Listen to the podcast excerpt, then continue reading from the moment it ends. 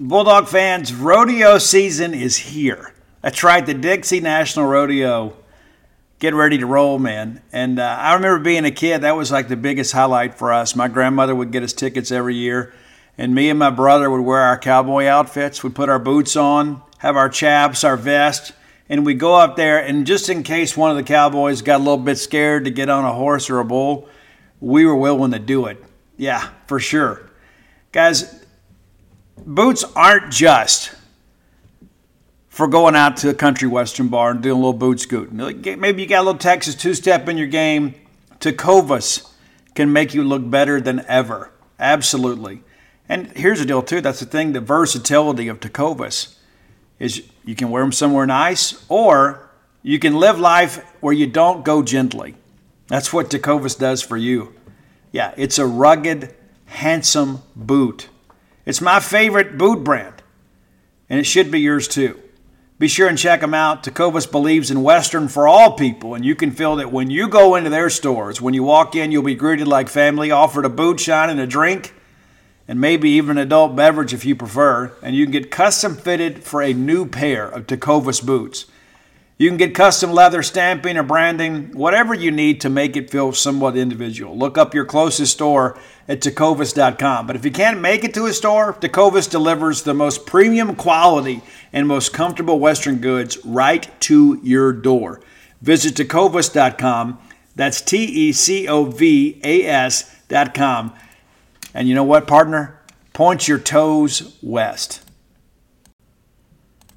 Today's podcast is brought to you by NerdWallet's Smart Money Podcast. What's the best way to help you and your finances thrive? The answer can be overwhelming with all the financial misinformation out there. Fortunately, you can turn to NerdWallet's objective finance journalists to set things straight and help you make smart decisions with your own money. The nerds have helped me get smarter about things like planning for my tax bill so I don't dread April every single year, managing finances with a partner without causing a breakup putting away more money for retirement since I'm not going to do this podcast forever. Sorry, folks. And also boosting my credit score since good credit is like a real life cheat code. Saving for an emergency fund because life is like a good movie. It loves a good plot twist. The nerds also explained the real impact that the latest financial headlines could have on your life.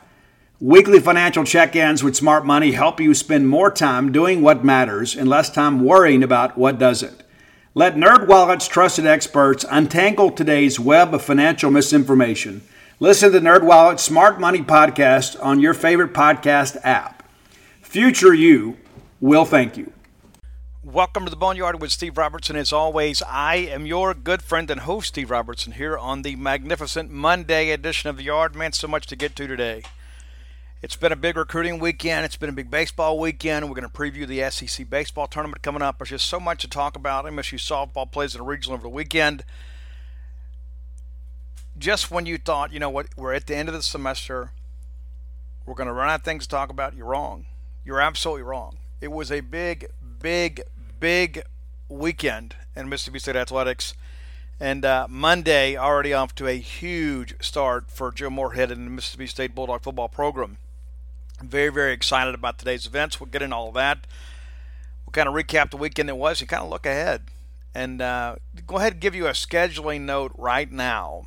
And, I, and I'll mention it in the subsequent shows this week. There will be no Boneyard next Monday. There will be no Boneyard next Monday. Okay? I'm gonna be I'm, I'm gonna be in Hoover for a couple days this week, and then I'm leaving, going to Oklahoma, going to Rocklahoma again. I'm uh, I'm essentially done with the writing process of Stark Villains. I have turned in the final chapter. I have to submit the acknowledgments today, and there'll be some edits I have to do, but that all goes pretty quickly. And then we'll pretty soon have a release date for you. And, and I posted this on the old uh, Facebook page earlier today, but I just want you guys to know. Okay, so here are just a few of the people that I interviewed for the book. Just, just so you're aware. Okay, so we'll go ahead and start. 1964 Egg Bowl, I interviewed Bill McGuire and Dan Bland. 1970 Egg Bowl, I interviewed Robert Bell. Talked to him about him and Frank Dowsing about being pioneers at Mississippi State.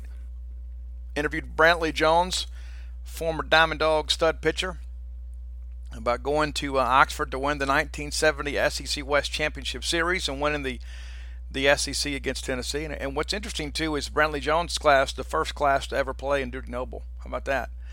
Interviewed Coach Bob Tyler. I got Rocky Felker and Howard Lewis for the 74 Egg Bowl. John Bond talked about his four years in the Egg Bowl at Mississippi State. Greg Carter was kind enough to share his uh, recollections of the 1994 overtime basketball win against Ole Miss. Uh, the King, Coach Jackie Sherrill, talked rivalry with me in 1998 99 Egg Bowls. Some great memories there. Mario Austin talks about the special year of 2003, uh, winning the uh, you know, three games over Ole Miss, and, and then you know kind of you know, being part of the renaissance of sorts, Mississippi State men's basketball. Uh, spoke with Brooks Dunn and Coach Ron Polk about the 2005 SEC Tournament Championship uh, win and about that magical season. Uh, Derek Pegues about the 07 Egg Bowl as well as his college recruitment. You won't want to miss that. Anthony Dixon spoke with us about 2009 Egg Bowl as well as his four years of fun, fun, fun at Mississippi State. Spoke with Wes Rea about 2013 Omaha trip and 2014 attendance record. Remember that great day, right? Morgan Williams was kind enough to share some time and talk about the shot, beating UConn. Uh, kind of watching the, the maturation of the Mississippi State women's basketball program and being the first ever Mississippi State graduating women's basketball class to never lose to Ole Miss. Swept all four years. Also spoke with Nick Fitzgerald and many, many, many, many more. Many more. Just kind of a snapshot of what you're looking for there, okay? And it's, you know, I, I, I called in the big guns, okay? And there's some other ones out there. There's a few interviews I couldn't pull together. And, and listen, we got late in the process, there were some names I really wanted to interview, and I kind of said, you know what, I'm not going to be able to get them all in the book this time. There's only so much book. And so we'll have to save some for next time. And uh, so there's some people like, oh, are you going to interview so and so? Yes, yes, I do. Yes, I'm going to interview them for the next one. It'll be, it'll be a couple years, okay, before we get before, before we do villains too, before we cycle back around. Uh, so my hope is to do a sequel in a couple years on this, and we'll do some more stories. You know, we'll get some more names in there. And uh, my hope is that when this book comes out, it will cultivate more tips about other great stories because, because some of my favorite chapters in the book are about some wild and crazy things that happened involving students rather than just student athletes. Just some wild and crazy stuff that happened. I got three chapters that are just students that did some really, really notable things in the Mississippi State Ole Miss rivalry. It's, it's incredible. And again, I get back to this, and uh, I've shared this many times. This is a very positive, very pro Mississippi State book. This is not a bashing of Ole Miss book. It's basically a book about the Mississippi State Ole Miss in-state rivalry, written from a Mississippi State perspective. Because every book, it seems, that is written about the rivalry is written from the Ole Miss perspective. Uh, and so I thought it was time that we had our own representation. And so I went to the folks that were part of those very meaningful and memorable moments in the rivalry and had them kind of recount their feelings uh, about those ball games and about the rivalry in and of itself. And so it is. Uh, it has been one of the joys of my life to put this together for you all. I absolutely cannot wait for you to read it. We'll have it available for pre-order as soon as as soon as they send me that information. Uh, the publisher will have all that set up, and and uh, and, and, we'll go from there. Because contrary to popular belief, I'm I am not a one-man show when it comes to all this. I would have never been able uh, to even know where to start to begin to get books in bookstores or set up book signings and all that kind of stuff, and set up all that media stuff. It's just that's not my wheelhouse. Uh, but I have enjoyed doing this, and uh, the book tour was so much fun with Flim Flam. I'm ready to go do it again. It's uh, so many people at Dudy Noble this weekend. It was such a great weekend. It was a, it was a hot weekend.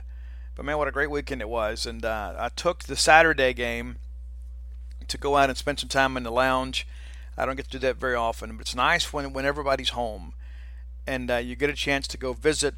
And there's so many people that came up and said, "Hey, man, we can't wait for the new book." And um, I can promise you, nobody is more ready than I am. And it's really not about having the work finished. It's just getting these great stories documented in the words of our Bulldogs and then getting that into your hands. And that's something I think when you read this book, it's going to have this. Um, it's going to have an impact on you because it's one of those things I think it's going to hit you right there in the sweet spot.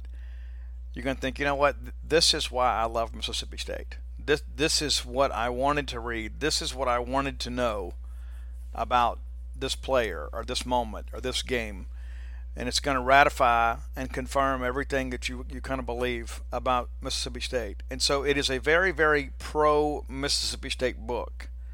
Again, it is not some book that's just bashing Ole Miss. It's just one of those things that uh, wanted to kind of get the Mississippi State side of the story out. And so uh, excited for you guys to have it, and I'll have a release date for you guys uh, here in the next few weeks, and uh, and then there'll be a, an ability to pre-order and kind of get ready for all that stuff. But uh, really, really excited. You can go board, order your Stark Villains gear right now, and uh, trust me, when you read this book, you're going to want to identify as a Stark Villain. You can go get that at starkvillains.com. Several styles to choose from, colors to choose from, a lot of great stuff. Very, very happy with that partnership there. So please, please, please, please go to starkvillains.com. You need a new T-shirt anyway, right?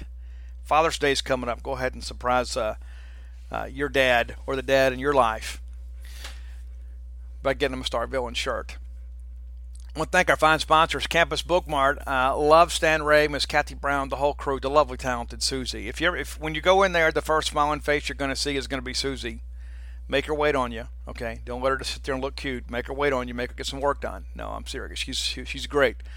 Uh, but listen, that, that, that is a Starkvillian institution. When you go to Campus Bookmart, you're, you're going to a place that understands Mississippi State and Mississippi State people. They know what you want merchandise wise. Go in their outfit your body, your home, your RV, your pet, whatever you have, your office. You can get all kind of Mississippi State memorabilia and decorative items there. You can get the latest in maroon and white fashions. If you can't make it to town, we encourage you to go to campusbookmart.net. Campusbookmart.net. And you can order all of that great merchandise. And by being a loyal Boneyard listener, we'll save you a little cash. Use promo code BSR. Again, that's BSR, which stands for Beautiful Steve Robertson, and that'll get you free shipping on all orders over $50. Any order less than 50 bucks, absolutely incomplete. So let's jump right into this recruiting piece, man. I tell you, I'm um, as much as I have enjoyed college baseball, man, there is nothing quite like picking up a four-star running back commitment, right? Absolutely outstanding news today. Not unexpected. Paul Jones and I both have crystal ball, and Paul was a little bit out in front on that, to be honest with you.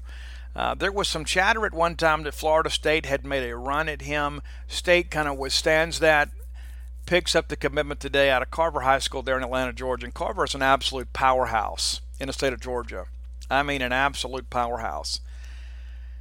The uh, Jo'quavious Marks four star running back, rated the uh, number 20 prospect in the state of Georgia. Currently, uh, I guess his uh, rating's a 93, 5'10, 190 pounds. Got offers from just about everybody who's anybody.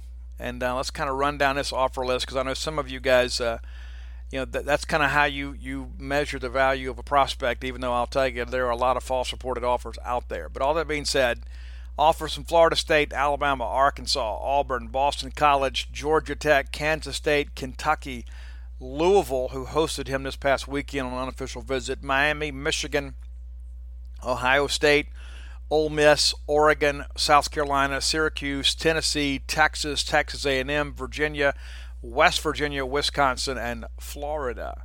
So lots of options there. Uh, in the end, it boiled down to um, into Mississippi State, Louisville, North Carolina, Georgia Tech in there a little bit. And, and, and Georgia Tech, I've been told that's the team to kind of watch as the season kind of goes forward. Now, uh, Marks is committed early. He, he has done a lot of traveling already. So there is some talk that he still might take some official visits. And so that's just kind of par for the course these days. But this is a huge get for Coach Joe Moorhead and a huge get for Coach Terry Richardson. And one of the things that I will say, and this will sound like I'm throwing shade, and well, to be honest with you, I don't really care if it does or doesn't, but Terry Richardson, in the short time that he has been here, has already landed a blue chip running back. And Charles Huff could not do that. Charles Huff was kind of billed as a big game hunter and then came in and, and, and, and really did not perform at that level. Uh, but Terry Richardson comes in, another guy that, that's got a lot of ties to the Southeast, a guy that was a recruiting coordinator uh, on the Power Five level. And then he comes in, of course, and he kind of picks up where uh, where the work's already been done. A foundation already been laid by Coach Joe Moorhead, but Terry Richardson comes in. They get Marks in the Bulldog boat. That is a huge development. It's been a while since we have, have signed a real blue chip running back. When you begin to think about things over the course of the last couple of years, and again, I'm not being critical of anybody, but you go out, you know, and um, you know, last year you go in Alabama and you and uh, you go get a developmental guy, you know, and uh, that's not to say that that, that guy's not going to be a star for us because I, I believe that he will be. Uh, but you know, Lee Witherspoon is just one of those guys that I think when uh, when you look back on it, he is a systems guy, and so the fact that he's played some at DB and played some at wide receiver and played some at running back, he's just an explosive player uh, that needs to have the ball in his hands. They will find a way to utilize him. You know, Joe, Joe is an innovative play caller. I know it didn't always seem that way at times last year, but I think Lee Witherspoon is a piece that'll be an important part of things going forward. I don't know that he's an every down back, but he is a bit of a um, he's not a blue chip bona fide running back, even though he he set the Alabama school record, Alabama state record for for touchdowns scored in a season. He's a finisher. Uh, that that kid in the open field will finish a run, but he is not an every down SEC back. Kareem Walker, you go out and you sign him, and, and, there's not a lot of risk in signing a guy like him because you have an established starter. You need him to come in and be a depth guy, and if he becomes even more than that, you've won. It's been an absolute home run for Mississippi State. You go back to the class of 2018, and you go sign with Damian Webb, and then he didn't qualify. And I have read recently that uh, Ole Miss has tried to get involved with him. I don't, I don't think what they understand is that uh, he is just a freshman so you know he is going to need he's going to that three semester rule is going to apply to him, and so he is uh he is not going to be eligible for 2020. He will be a 2021 kid.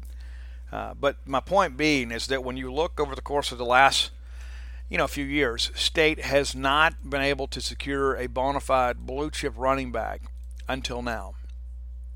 That's really what we're kind of focused on now. Kylin Hill was an absolute stud of high school. He will be a stud this year for Mississippi State. That's your last big time running back.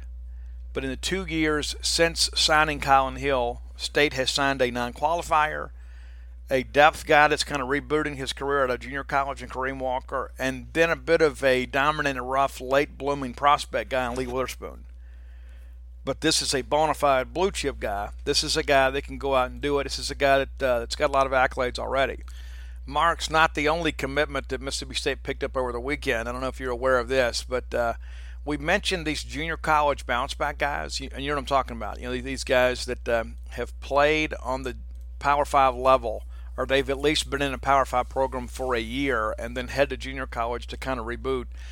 State's had some good success with that over the course of the last few years. Had a great recruiting class a couple years ago that arguably the top junior college class in Mississippi State history when you signed Montez Sweat and Jonathan Abram and those guys. Uh, that, that was a good class. Chauncey Rivers. Those are guys that, that knew what it was like to, to go to the Power 5 level and then head to JUCO and were somewhat humbled in the process. State picks up Devontae McCray uh, on, um, I guess it was Saturday. We picked him up, Friday or Saturday. But um, East Mississippi Community College guy out of Miami, Florida. Signed with NC State out of high school. Redshirted last year. So he currently retains all four years of eligibility. Now he'll play this year at East Mississippi and should be able to enroll in January. And then he will have three years to play three.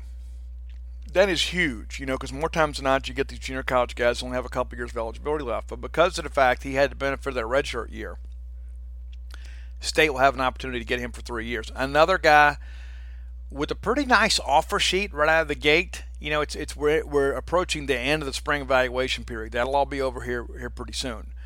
Uh, but it boiled down to state in Arizona.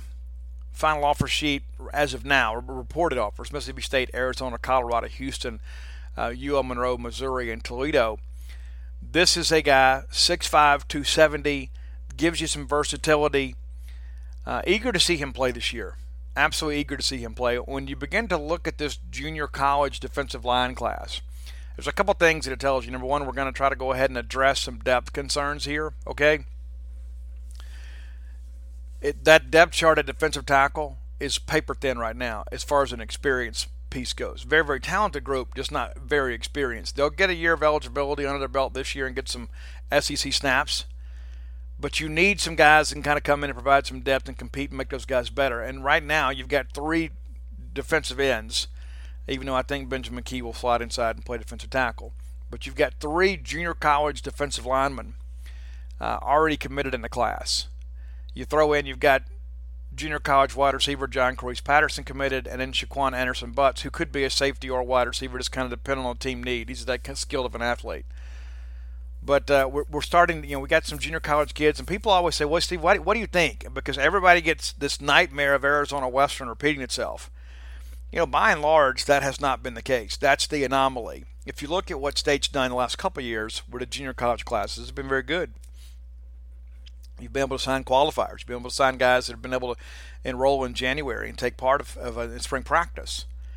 You know, Kareem Walker is an exception there, but by and large, state's done a good job of identifying guys that have experience on the Division One level that are kind of bouncing back. And and here's the deal with that.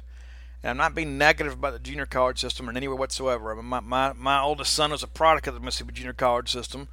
Allowed him a year to kind of get a little bit bigger and stronger and uh, move on to play, uh, you know, baseball uh, at, on the NAIA level. But my point being is that when you have guys that rise to the junior college level straight from high school, the development and maturation process sometimes is a little slower. What I mean by that is there are some other guys that, that they get out of high school and then they go and they're thrown into a Power Five strength and conditioning program right away they go through a year of learning what it takes to practice and compete on this level, whether they see game reps or not. They know what it's like. They understand from a facility standpoint. They understand from a meeting standpoint. So when they get back to this level, number one, they know what they're missing.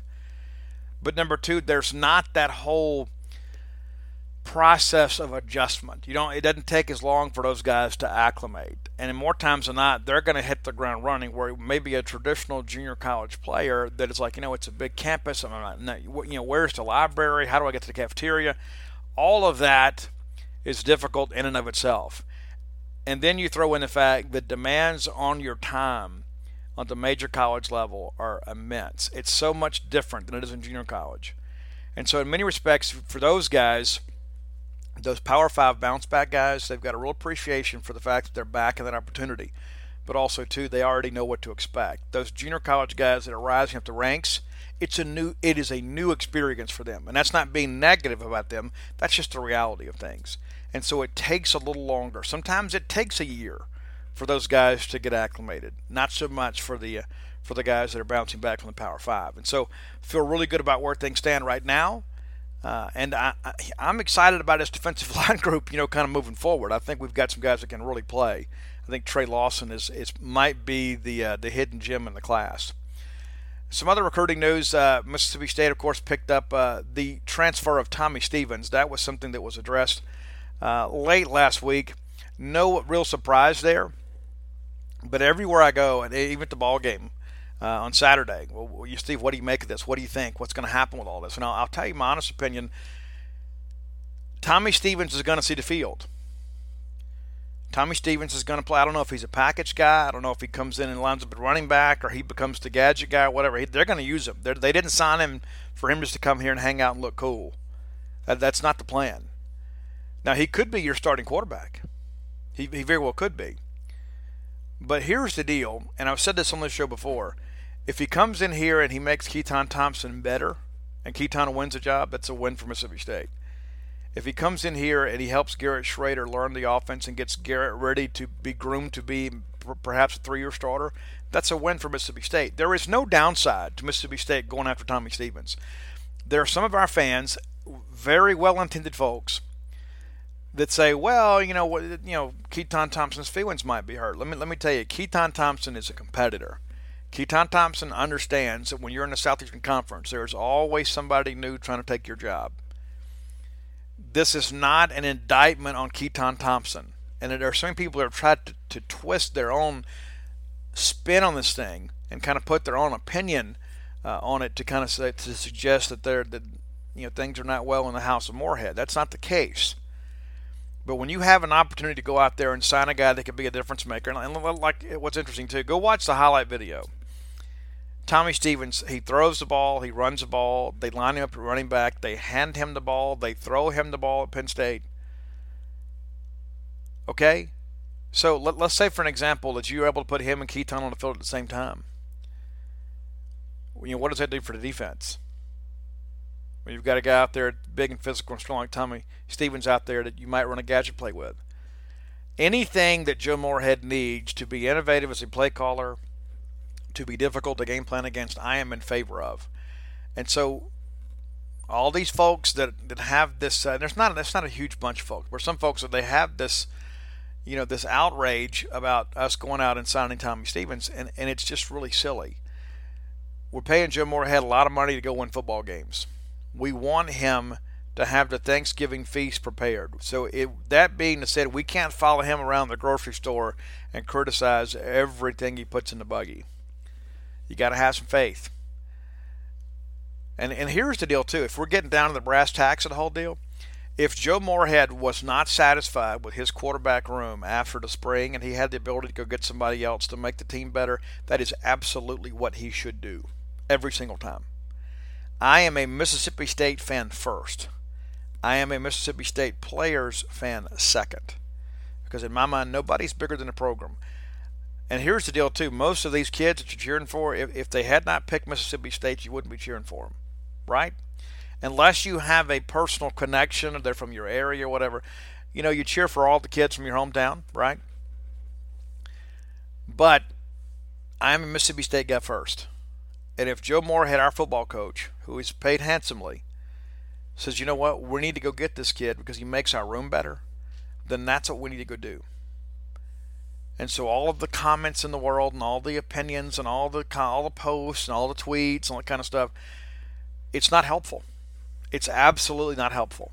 These people are like, well, I don't, I don't blame Keytaon if he transfers. Okay, if that's what he, if that's what he wants to do, then he is not the person that, that I think he is. I just don't believe that's the case with Keytaon. He's going to leave because the guy's going to be here for a semester, right? Doesn't make any sense. Keytaon's going to play this year. Keytaon's going to play. And so he still has a redshirt year available. So what? So he's going to leave and go sit somewhere else, and then start over. I don't. I don't. I just don't think so. You know what? And if that, if that's what has to happen, then that's okay. I just don't see it.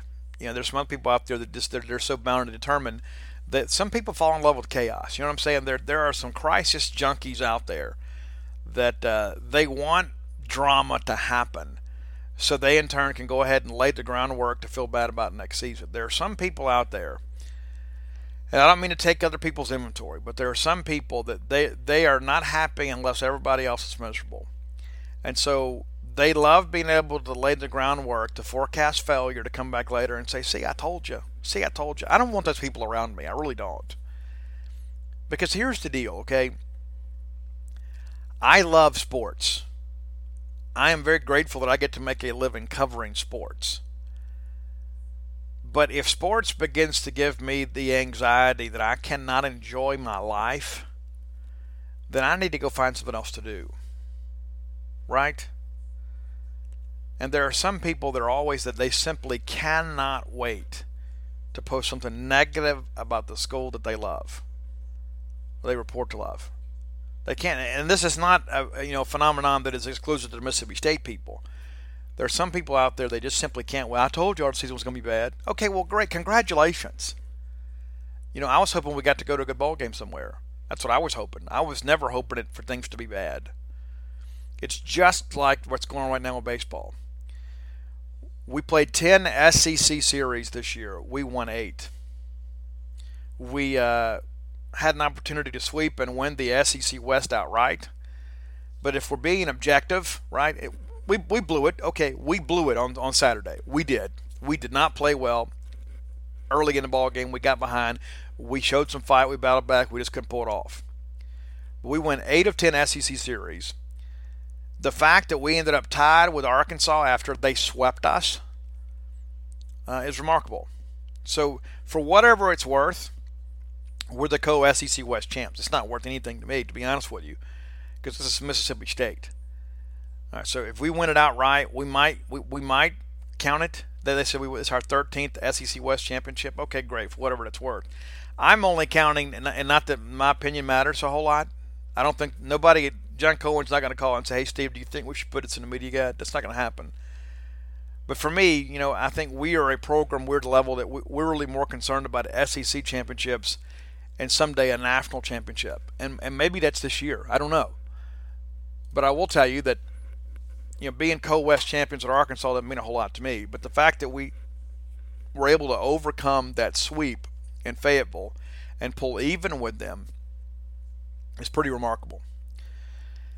State is the uh, the number four seed in the tournament with this weekend. Had we won on Saturday, we would be the number two, and that that's what kind of sticks in the craw because it kind of would have removed any discussion or debate about Mississippi State's worthiness as a top eight national seed. That makes sense. Guys, Bulldog Burger Company is uh, the place where you need to eat lunch next time you're in town. You can go by and have adult beverage there. Uh, you can have a cocktail there. You can have a great family restaurant quality hamburger meal. Uh, the Lauren is a new addition. Go go check that out. Go follow them on Instagram. You can keep up with the daily specials and all the new products they have available to you there. Uh, I love Bulldog Burger Company. I absolutely do. And uh, from the very beginning, when they opened it up, I couldn't wait to go try it. And uh, I said, listen, if you're going to sell me on the place, what's the burger I need to have? And he says, well, why don't you start with the Bulldog? And I did. And I absolutely loved the Bulldog. Then I moved to the Bryant. And the next thing you know, I'm off and running, and I've tried them all you need to go try them all yourself. Go take the Boneyard Burger Bulldog Challenge, Bulldog Burger Bone, Boneyard Challenge, however you want to say it, and find your own favorites. Walk a little bit on the wild side. Okay, go have the mission, go have the pimentology, add the bacon, get the spring rolls. There are not a lot of things that I'm going to steer you wrong with. I can promise you. And uh, rock and roll music, Mississippi State, and uh, food, those are probably the top three on that list. And so, Bulldog Burger Company is the place where the cool kids break bread in Stark Vegas when you're in town, come join us because obviously you are a cool kid or you wouldn't listen to this show. Bulldog Company, the place in Starkville people go to meet, M E A T. So let's take a quick look at the weekend that was and kind of look ahead here.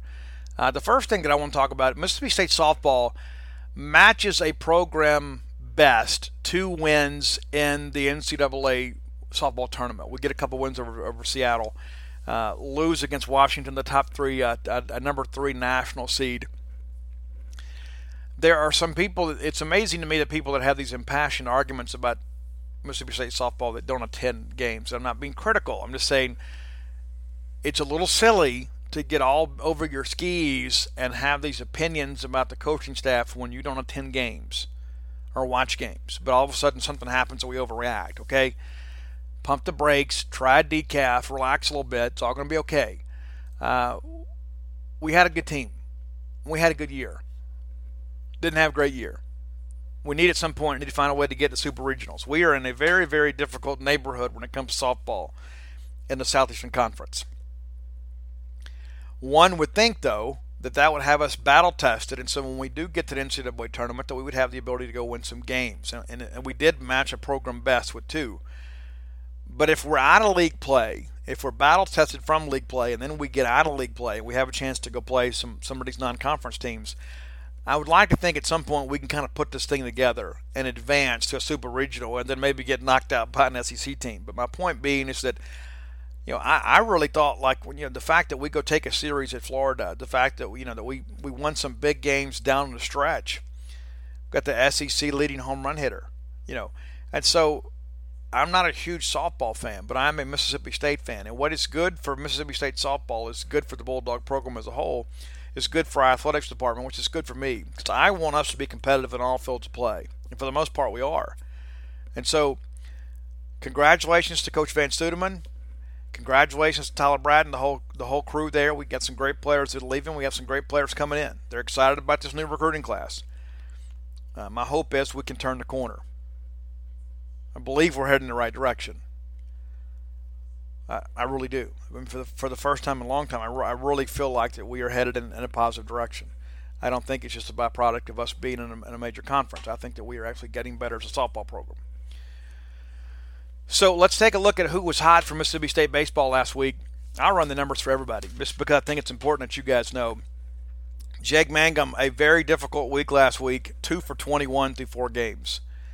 Uh, and Jake will be fine. Jake's putting the ball in play. Had a couple strikeouts, but uh, you know, two for 21 last week. We know we, of all the people on the team, he's the last guy to worry about. A little bit slump right now. He will bounce back. Jake knows what he's doing. Jordan Westbrook five for 19. Tanner Allen a sizzling 12 for 19 last week.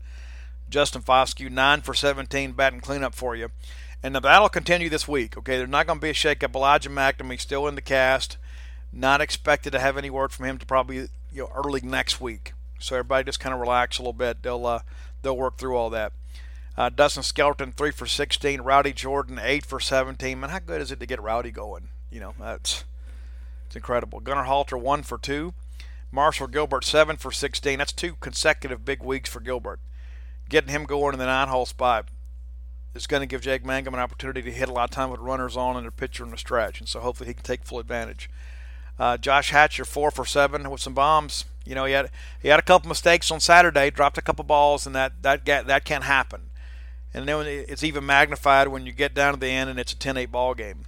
You know, you, you catch those two balls, you probably win the game. Not not to blame it on Josh. There were plenty of opportunities Mississippi State missed on. Had some other errors out there. State's got to clean that defense up because as we saw Saturday, State was the better team, but defensively we allowed them to stay in the ball game and gave them opportunities to win the ball game, and they did. Uh, Brad Cumbest one for four last week. The one was a big one, a home run. Luke Hancock three of twelve, and uh, Landon Jordan had a three for three night, and then 0 for two the, the next night. So three for five for Landon Jordan. So uh, we're swinging it pretty well up and down the order. Got a couple guys that didn't have a great week, but by and large, uh, a good week for Mississippi State baseball. We uh, take down Louisiana Tech, uh, and then win two out of three from South Carolina. And I know that we were we were hoping to take the sweep there, and uh, certainly would have made life a little easier on ourselves to uh, to get the sweep against South Carolina. We don't. Uh, Peyton Plumlee has been really good for Mississippi State. Left a couple balls up on Saturday, uh, and especially with the, the temperature getting warmer, that, that's one thing you can't do. You can't leave the ball up, uh, especially against a team like South Carolina that, that leads the conference in home runs. That's kind of what they do. That's that's really what they are. They're a feast or famine offense. You know, they're gonna they're gonna swing for the fences. They connected on a few balls on uh, on Saturday. Uh, and so as a result, they win and and uh, kind of spoil Mississippi State's uh, weekend. I mean, it's it's difficult to cry about winning a series, but uh, the sweep was there for us to take, and it's so difficult to sweep people in this league, as you see. Everybody's got good players. You know, it's not like you get through a Friday night deal and everybody's exhausted their their offense. I mean, you know, that's you know, State put up a ton of runs this weekend and uh, just needed a couple more couple more stops defensively, and, and, you and you sweep the series, and that's what happens. Even in the SEC, teams are at the bottom of the rung, bottom of the depth chart, uh, or the standings, pardon me. You you make bad pitches, they're going to make you pay for it. It's as simple as that. There's just not a lot of mercy in this league. Nobody's going to feel sorry for you. Nobody even listen. The, the South Carolina was still playing to get to Hoover. You know, if they had lost the series against Kentucky, it'd be a different deal. They, they may have limped into to Dudy Noble Field, just ready to get it over with. That wasn't the case. So, tip of the cap to them. Now we get ready to go play. Mississippi State will play the winner of LSU South Carolina on Wednesday night. Will be the night game. We, we, we, went from being the Wednesday morning game to being the Wednesday night game. At this point, I, I really just want to kind of get if, if we can win a game or two in the tournament and then go home, I'm okay with that. Uh, I, I'm okay. I don't know that State has an opportunity to gain a whole lot. I would have felt a lot better about that had State swept on Saturday then I would say, you know what, go over there and, and uh, you know throw a walk on or whatever. Let's just go home. But the bottom line is, is that you know there is discussion that the SEC may only get three top eight national seeds. You got to think state's in a good position there, but now we finished fourth in the league because of what happened on uh, on, on Saturday. We're tied with Arkansas in the record, but uh, you know Georgia finishes ahead of us, Vanderbilt finishes ahead of us. And even though State beat Georgia head to head, I mean, you, you could make an argument all the way around. And so I still think we get four top eight national seeds. I still expect that to happen. State might be able to help their case by winning a couple games in Hoover. But my feeling is if you get into the weekend, you might as well try to win the thing. I don't think, as uh, Lemonis says, I would mismanage my pitching staff to win the thing because you've got bigger fish to fry next weekend. But uh, I'm going to throw Ethan Small maybe 70, 75 pitches. I'm going to throw JT again. I'm, I'm not going to stretch my guys out and get get them elevated. I'm going to throw some guys that need some work, but I'm not going to, you know, I'm not going to go out there and just dog a pony show the whole deal. But that being said, I think you treat the first game like a midweek game. I think maybe you go out there and you throw Brandon Smith, and then you just kind of piece it together as you go and get some guys some work. There are bigger fish to fry than winning the SEC tournament, despite the fact that some other people will suggest to you that you know the tournament means everything. Every time we've run it, it's been a big deal. But the regular season is what gets you positioned for the NCAA tournament. That's what it's about. That's why we have a regular season champion. It's it's about who's hot over a season, not who's hot over a weekend. But all that being said, you know, it'd be nice to win it. I don't think State needs to win it to improve their, their standing. I, I think we're in a pretty good spot right now, but if we get it, win a game or two, it gives you a little room to breathe. That's kind of how I feel about it. And so, you know, my whole attitude about Hoover is that uh, there will be some teams coming in that are trying to play their way into hosting opportunities. So they will probably spend some quality pitching early to ensure they get a win or two and then let the weekend play out how, how it plays out. There are others that are, you know, that are just trying to kind of hold serve, and I think that's kind of where we are. There are some other people that are that are battling very hard to you know to improve their standing for postseason to maybe get in there. Uh, I think pe- people have said, well, you know, who do you want to play? You know, I don't think South Carolina can hit the ball out of Hoover. You know, uh, and, and not to mention the fact that LSU uh, has kind of had our number over the years. If we can uh, if we saw South Carolina again, I'd be happy about that. I mean, yeah, but e- either way, I want to go win that ball game, and then we'll figure it out. Uh, but uh, this is a really fun time of the year. This is a really fun. I love the SEC tournament. I watch every single game, every single game. I watch them all. Uh, I love I love the tournament. I, it's great to be able to get up in the morning and turn TV on, and you've got SEC baseball the rest of the day. Uh, and so Tuesday, that'll be tomorrow, obviously we won't have to worry with all that. We will just kind of sit back and watch, and we'll find out who Mississippi State's opponent's going to be, and then we'll prepare. And then Wednesday we'll be right back here. and We'll have a boneyard for you, and we'll go ahead and kind of uh, prepare for that. But uh, let's take a look at the SEC tournament bracket. So we'll get the day started on uh, on Tuesday with uh, number 11 seed Florida versus number six seed Texas A&M. That'll get started 9:30 in the morning. A&M a resurgent program after taking two or three from Arkansas, despite the fact that Asa Lacy did not pitch. Asa Lacy, one of the top pitchers in this conference, uh, no matter the age or classification. He's an absolute stud. But A&M finds a way to win that, which opened the door for State uh, to catch Arkansas on the standings and had a chance to surpass them. But we won't belabor the point. Uh, that's your first game tomorrow, and then the number two game will be number 10 Missouri uh, versus number seven seed Ole Miss. And you may recall Missouri um, gave Ole Miss a lot of trouble earlier in the year. Missouri, you know, looking to kind of play their way in. I suspect they will throw, you know, a pretty solid pitcher in that ball game. That that'll be an interesting ball game. You know, Ole Miss uh, loses two of three over the weekend to Tennessee. They are really in a skid. You get swept by Mississippi State. You lose at Arkansas State, and lose two out of three on the road uh, to Knoxville. And uh, I saw today Ryan Olenek had to come in to close that thing out in the ninth inning uh, for the Saturday game. And so, not a lot of confidence in Ole Miss bullpen right now. That'll be an interesting ball game. If Missouri can get any kind of pitching whatsoever, I expect them to win that game. I think Ole Miss will be one of the first teams at home. It's a single elimination deal tomorrow, so the, you know it's a, it's a loser leave town match in Hoover on Tuesday. Game three Number nine, Tennessee versus number eight seed Auburn. That'll be an interesting game because t- Tennessee is somewhat challenged offensively, but they're one of those teams you can't take a lot of ABs off because they're going to bunt, they're going they're going to move runners around. They're very uh, they're a nerve-wracking team to have to defend. They don't have a lot of power numbers. They don't have a lot of gap-to-gap power. They're just a team that kind of nickel and dimes you to death. They do a lot of things well but they're just not a big power team. They kind of out athlete you. And so we'll see what happens in that ball game. That'll be interesting because Tennessee seems to have kind of found something as of late. They probably need a win. Their RPI is great. There's a lot of talk about that. They might even be in a hosting discussion. So if they could make a run in Hoover, probably improve their seeding there for sure. Uh, South Carolina, of course, plays LSU. That's your night game, and uh, it's one of those things. You win that game, you kind of stay in the match there. And so, looking ahead to Wednesday, Georgia, the three seed, will have the morning game. Arkansas will have the second game. The the first evening game, the primetime game, will be Vanderbilt, uh, and then we, of course Mississippi State will have the night game. Georgia will play the winner of Florida and A and M. Arkansas will play the winner of Missouri Ole Miss. Vanderbilt will play the winner of Tennessee Auburn. Of course, State plays the winner of South Carolina LSU.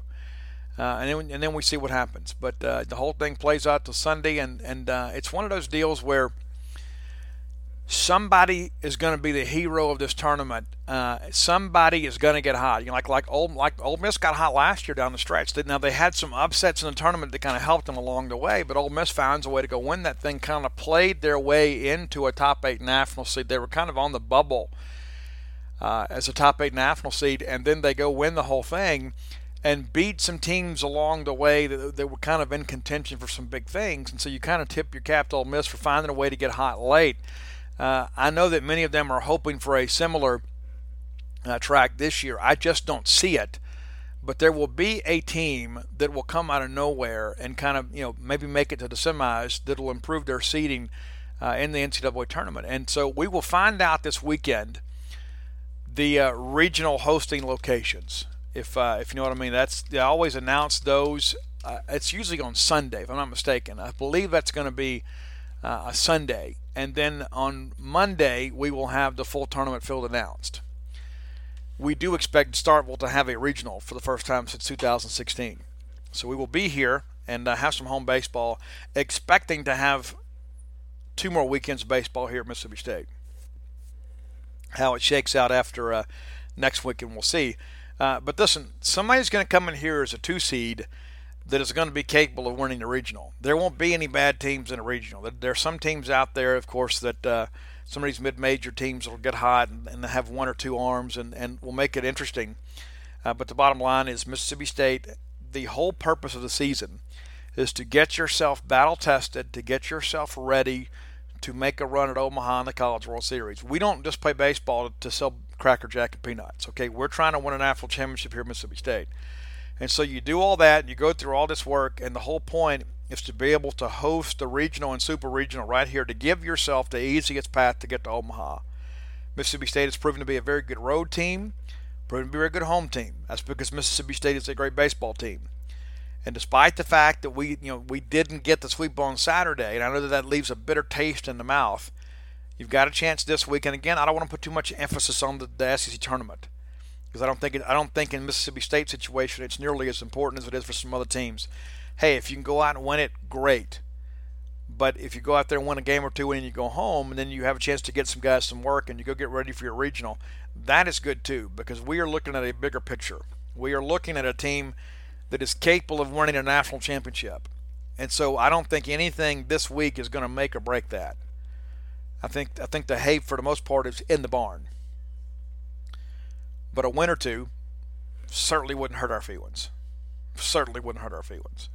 I remember some years that we've won that thing, the SEC tournament, and uh, you know we win the tournament, and then the, the pitching staff is gassed. I know for sure it's going to be very hot. It always seems to be very very hot at Hoover. So we'll go do that, and then uh, hopefully we'll have an opportunity to uh, to have some big things happen this weekend. So again, I I will be in Hoover uh, Wednesday and Thursday and then uh, we'll play it from here from there. Dave Murray, Robbie Faulk will, will have coverage uh, the weekend for us as we get into it, and, and uh, all these games obviously are televised, so you won't have to sit around and watch it on your phone. Okay, you'll be able to watch it on SEC Network. I know that is always a concern. Uh, but man, and but thank goodness for the SEC Network and and the app and all the kind of stuff because there's so many baseball games we get to see that ordinarily we wouldn't. Uh, but yeah, so you won't have to worry about all of that. You know, well, I don't get ESPNU or whatever. It's all going to be on the SEC network. You'll have a chance to watch it all, uh, and that's going to be big. It's going to be big for our fans to be able to kind of glue in because I think it's going to be a great tournament because there's so much parity in the league this year. It's not like you've got you know, you know, people talk about well, you, you've got you know four teams at 120 plus games in the SEC, and so what does that say about the bottom half of the league? You know, I don't think Alabama's very good. I don't think Kentucky's very good, but everybody is capable of putting a couple pitching performances together and kind of ruining somebody's postseason. You know, there are a lot of teams out there that aren't nearly as established from a resume standpoint as Vanderbilt, uh, Arkansas, Georgia, Mississippi State. There's some guys in the middle of that pack that need to find a way to win a couple of wins to kind of pad the resume. And uh, there, you know, you you hit the wrong guy on the wrong day, and you're in bad trouble. So that's something to think about kind of moving forward. So again, we'll be back on Wednesday and kind of get you guys ready. And if I had to call it today, I think I, I think I would go with LSU, and I think LSU will throw. You LSU's pitching staff has been a mess since Cole Henry went down. But uh, they seem to always kind of play their best baseball this time of the year. I just think their pitching will be their undoing. But I suspect if I'm Paul and thank goodness I'm not, because I like having long hair and tattoos. But um, but all that being said, I think LSU is on the bubble of hosting. I think everybody feels good because they won the series against Auburn over the weekend. Probably have played their way into a hosting opportunity. But if I'm Paul Mainieri, I'm thinking, you know what? I got to go to Hoover and at least get one. I got to get through Tuesday because if you get beat Tuesday, then all of a sudden you're right back on that bubble, that hosting bubble. So I suspect they will throw the best available pitcher Tuesday and not really look to save anybody for Wednesday. Because at that point, once you're in double elimination play, you know maybe you can get into that losers bracket, or if you get in that, that third day, that you can throw one of your better arms. But uh, I suspect that we will see LSU really come out and try to play well in that ball game on Tuesday. I don't think they're going to just throw some Johnny Holstaff approach and hope for the best. They, they're going to come out look to win the ball game. South Carolina, they they were playing to get into Hoover, right? Well, now that they're here, they're kind of on borrowed time, but it's a new season for them. You know, if they can get hot this week, they could win the tournament and then get into the NCAA tournament somewhere. And so they've got a new lease on life. As bad as things have gone with all the injuries, with all the pitching problems, uh, all the losses they had. People forget they were a game away from going to Omaha last year. And so they're a team that's very capable of coming through and making some things happen.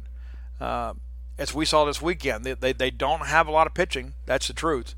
Uh, but they can hit a little bit. And as we saw on Saturday, you know, if, uh, if, if, if you leave some balls up, they'll punish you. I just don't know uh, if, if Hoover – uh, is a, is the place you're going to see a lot of home runs hit. There's just it's it's rare to see a big power surge. Every so often we have one of those weird years where uh, you know everybody gets going, but by and large it is a pitcher's park, and so people will challenge you. And I think that uh, we're going to have a chance to see some fun this week. And so enjoy tomorrow. Take some time, enjoy it. I know many of you will be at work, and maybe you can, uh, you know, maybe you can use the phone or your app or whatever, and and kind of keep up with the games at your desk as, as things kind of move forward. But uh, it's a great time of the year, and it's so great that Mississippi State is going into this thing pretty much as an established contender rather than thinking, okay, we've got to go to Hoover and do all this. You know, we're, we're feeling good about where we stand with life. Well, folks, it's going to do it for today. Again, we'll be back on Wednesday. Looking forward to uh, to some interaction with you guys over the course of these next couple weekends. And uh, please make it a point to get out here to Dudy Noble Field for the regionals. It, there were so many years there where we took it for granted, and then we went to a stretch where uh, you know, we went through a stretch where we we didn't have it for a while. And then we finally get it back, and, and it's it's not as regular as I would like for it to be. I want what LSU has. I want to be able to go even in a bad year. But uh, let's turn out and have some huge crowds and really enjoy Diamond Dawg baseball. Until next time. Let's all live our lives in a way we make more friends than enemies, and people can see a difference in the way we live.